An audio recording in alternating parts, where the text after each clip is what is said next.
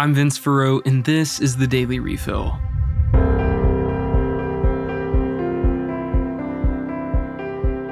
Up first today, there has been another mass shooting, and this time it was in Texas.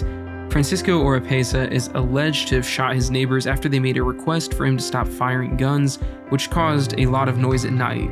Five people were killed in the shooting, including an eight year old. Francisco fled the scene and has still not been located.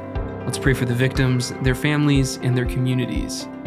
In economic news, the House of Representatives passed the debt ceiling bill last week, but the real battle over the bill will be in the Senate.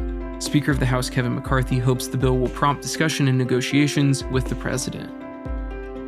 If you've had it up to here with insurance premiums and copays, you may have started to look around for insurance alternatives. Many exist, but like the insurance industry, many have their own problems. One health share network with particular problems is the Solidarity Health Share.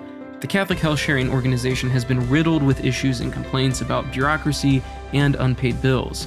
If you're interested in the story and want to hear more about it, check out the link to the pillar in the show notes. In other political news, Pew Research Center has conducted a poll that tracked how the opinions of Americans on abortion have changed since the Dobbs decision last summer.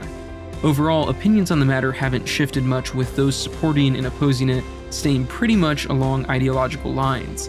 However, there are some interesting variations that have occurred within those camps. If you want to check it out, click on the Aleteia link in the show notes. Finally, two fun events did happen this past week the NFL Draft and the White House Correspondents' Dinner. So, if you're behind on your football stats or you're wanting some good political chuckles, head over to YouTube where you can find the highlights of both events. This has been the Daily Refill. Check back tomorrow for our next new episode.